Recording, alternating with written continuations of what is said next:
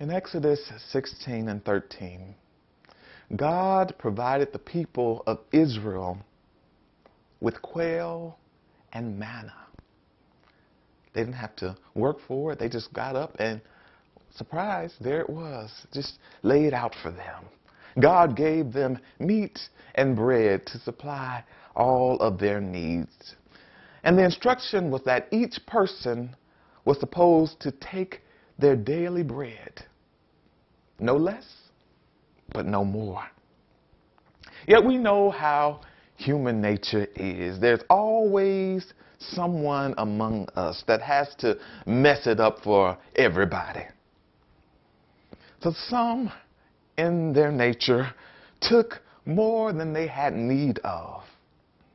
And they thought to themselves, I'm going to take this and, and store it up. And they did this with a blatant disregard for the needs of others.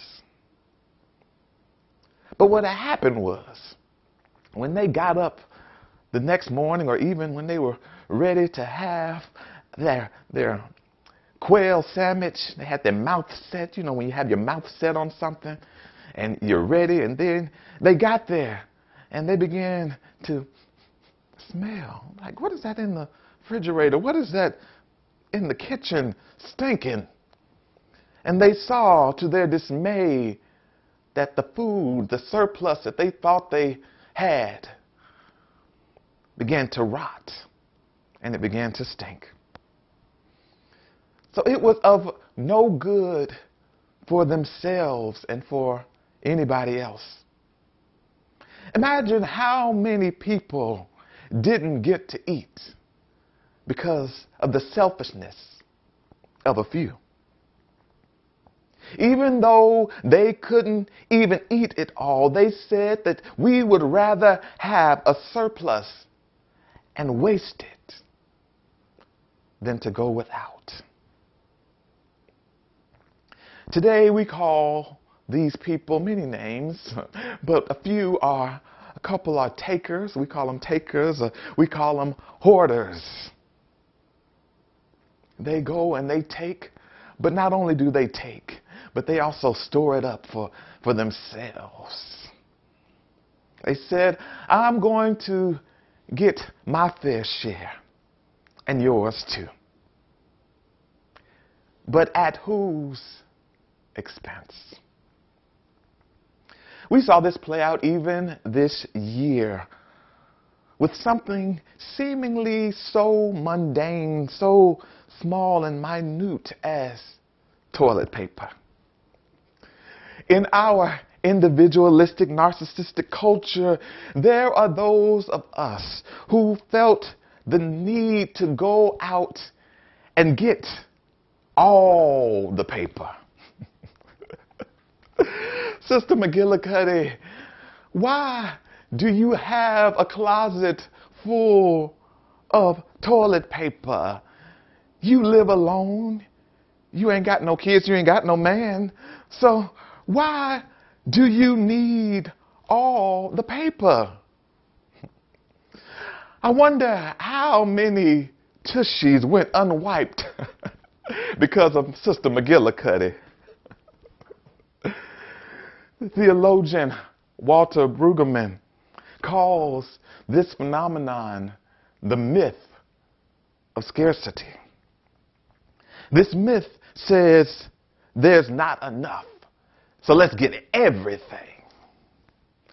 And this scarcity mindset heightens our feelings of fear and anxiety and stress, causing us not to think clearly, causing us to be frank, to go crazy. And we do everything within our power to get ours, taking and hoarding as much as we can for a rainy day. But at whose expense? Furthermore, the scarcity mindset makes us say, I can't afford to give. If I give, I will have nothing left. And in our stinginess, we segregate ourselves. This scarcity causes us to segregate ourselves from community, differentiating us from the other. You see, it causes us to stop giving. And when we stop giving, we stop the flow. Go with me for a moment. Our text today says the heart regulates the hands. And if we look at that from a somatic sense, we know that when the heart is not giving, not regulating enough blood into the hands, eventually the hand becomes numb. And eventually, long enough, the hand will die. And we have to amputate it. When the heart doesn't give, the hand doesn't live. And the whole body suffers. So if that happens in the physical body, how much does that, does that happen in the body of Christ, in the body of America, in the body of the world? For you see, circulation, the flow is imperative. We see this even in our economy. During this pandemic, when everything was shut down, people stopped spending as much money. But in our capitalist society, we know that it is built on the flow of funds. So the government, in all of its wisdom, responded by sending out a stimulus. Now, it would have been nice if they were doing this just because they thought that they loved us and that we needed this. They don't want anybody to go without. They want to see us thrive.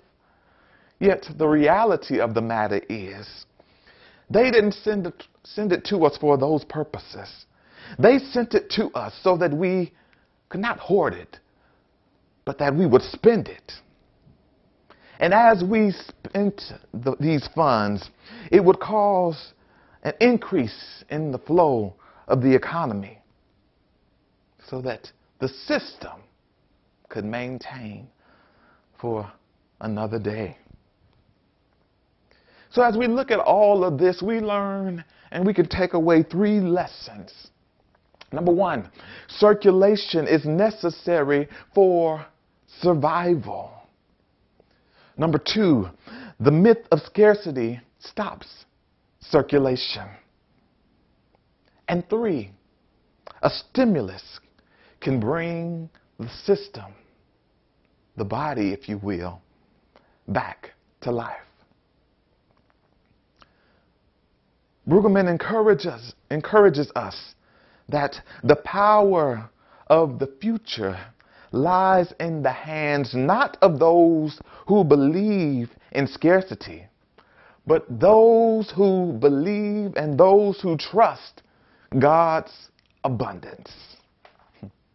When we tap into the abundance mindset, we begin to see that our resources don't come from us anyhow.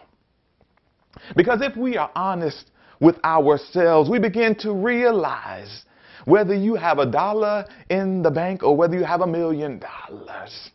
In the right conditions, if the stock, stock market crashes or if you lose your job, we all could be out on the street. So we begin to realize that our trust is not in our abundance, but our trust is in the giver of abundance. So in our pericope, Paul calls the church to shift from the myth of scarcity to the power of giving. And this power of giving is a universal truth.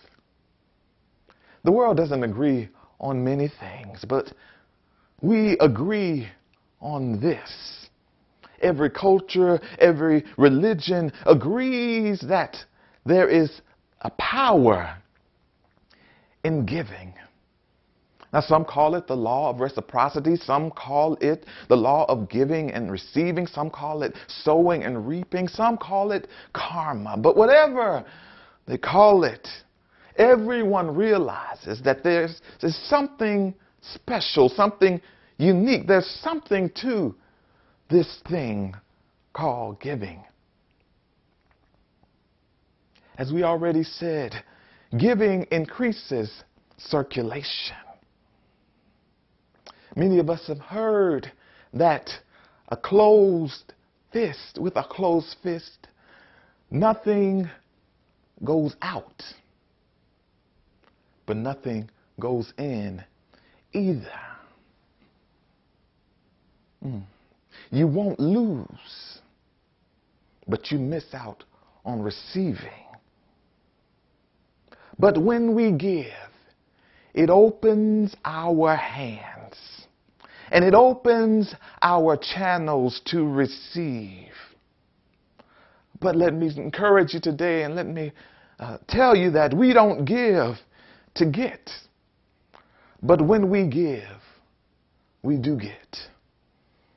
In other words, we don't give just so that we could receive, because that would be manipulation. We don't give just so God could bless us. When we realize that we are blessed to be a blessing, and we give with no ulterior motive, we can trust and know that the good flow that we send out will come back in one form or another. So, giving increases circulation. But secondly, giving also connects us to community.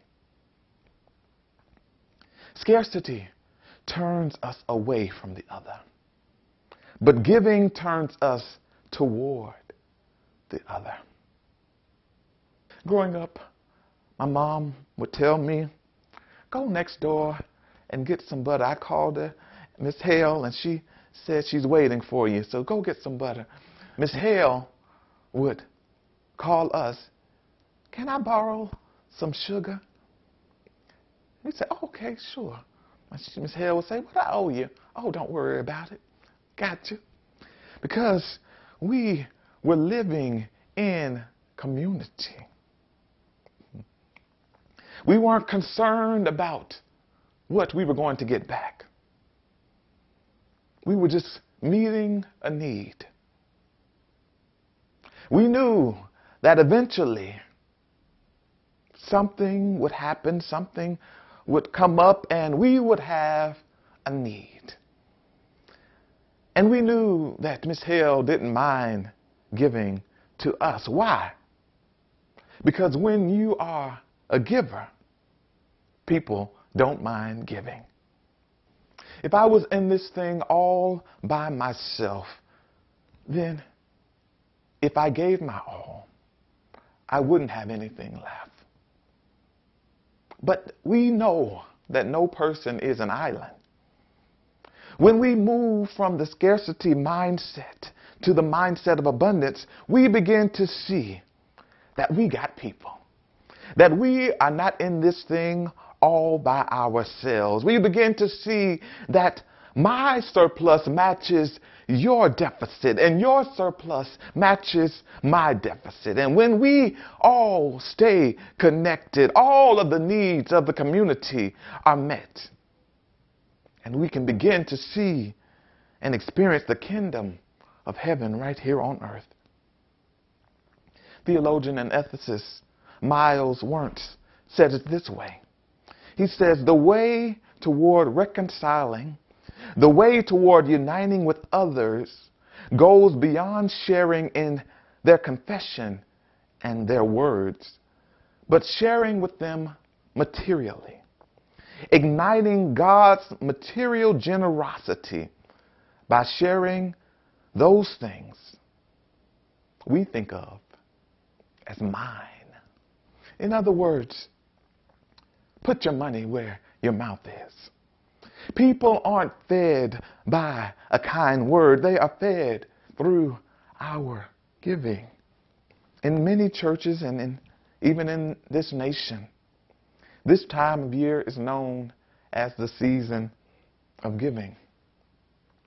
Many people are giving and giving and giving out of their abundance. At Urban Village Church, this is also a season that we make our pledges for the next year. But perhaps you say, I don't have anything to give. Last week, Pastor Chan taught us about the woman who had two, two measly little mites. Today, a mite would be roughly the amount of one eighth, an eighth of a cent. So she had one fourth of a cent. She could have easily said, I ain't got it. But in her case, she gave all. So if she gave out of her little, we can too. She shows us that the size of the gift doesn't matter. It's about the size of the heart. But fast forward. Our text for today does not even ask us to give all. Paul says, do what you can, not what you can't. This mindset is echoed in the words of John Wesley, the founder of Methodism, as he says, Earn all you can, give all you can. Paul lets us know, though, that this isn't so others can take it easy while you sweat it out. No, we are all co laborers in the kingdom. We all have to do our part. Some have more and some have less. If you have more, give more. If you have less, give less. Realizing that when we all do our part, when we all do what we can, the needs of the community are met and there is nothing lacking. Nevertheless, it does not stop there. We know that giving is not limited to our treasures. The Lebanese American writer, poet, and visual artist Khalil Gibran said, You give but little when you give of your possessions. It is when you give of yourself that you truly give. That's so nice, I'll say it twice. You give but little when you give of your possessions. It is when you give of yourself that you truly give. As we look toward 2021, how might you give not only of your possessions, but of yourself, of your time and of your talents? At our givers gatherings these past weeks, Denise and Gail, Rich and Grant gave of themselves, offering their time and talents of candle making and beer making and cooking and vinyl collecting to us. And we were enriched by their gifts, by their sharing. So there is something that we all can give. Yet perhaps you were like I was, and the myth of scarcity has caused you to think you don't have anything to give. Perhaps you felt insignificant, and the myth is causing you to hoard the gift that God has given you. But at whose expense? Someone out there needs to hear, to experience, to receive the gifts that are locked up deep down inside of you. I encourage you today to let it out. When we hoard our gifts, we aren't only hurting the community, we are hurting ourselves. Before coming here to Illinois, I was looking at applying to PhD programs, and I was speaking to one of my former professors, Dr. Michael Lee Cook. And he asked me, Why do you want to pursue a PhD? And I thought I had a good answer. I told him so that I could learn enough so that I can be able to speak truth to power. And I was patting myself on the back. Said, Good job, Myron Chris, good job. But he said something that stuck with me, even to today. He said, if you get into a PhD program or not, you already know enough. You are enough. I don't know where you are today, but perhaps you are feeling like my gifts aren't enough. I need to attain more in order to give. I need to learn more in order to give. If that's you, I speak into your life today. I tell you, I encourage you that you already know enough. You are enough. So stop hiding behind the, the fear and the myth of scarcity because there is someone else out there who needs you. Not only does your gift help others, but it comes right back to you.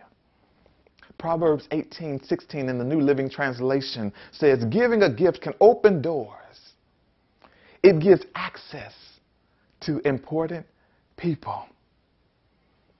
You see, some of us are holding back our own blessings. Because as we begin to give, then we will begin to see doors open up for us. As we begin to put things out into the universe and share even the little that we have, we can begin to see that it comes back to us. So I encourage you today to give what you can, not what you can't. We never know how our gifts of our time, our talents, and our treasures will impact ourselves and others. But we can rest assured and know that it does make a difference. Just as every vote counts, every gift counts. As we stated earlier, we do not give to receive. But when we give, we do receive. The great giver somehow, some way brings it back to us. And it reminds me of that old gospel song, You Can't Beat God's Giving. It says this You can't beat God's giving. No matter how you try. For just as sure as you are living and the Lord is in heaven on high the more you give, God gives to you. So keep on giving because it's really true that you can't beat God giving. No matter how you try, no matter how. Giving it shall be given unto you, good measure, pressed down, shaken together, and running over. No matter how you try.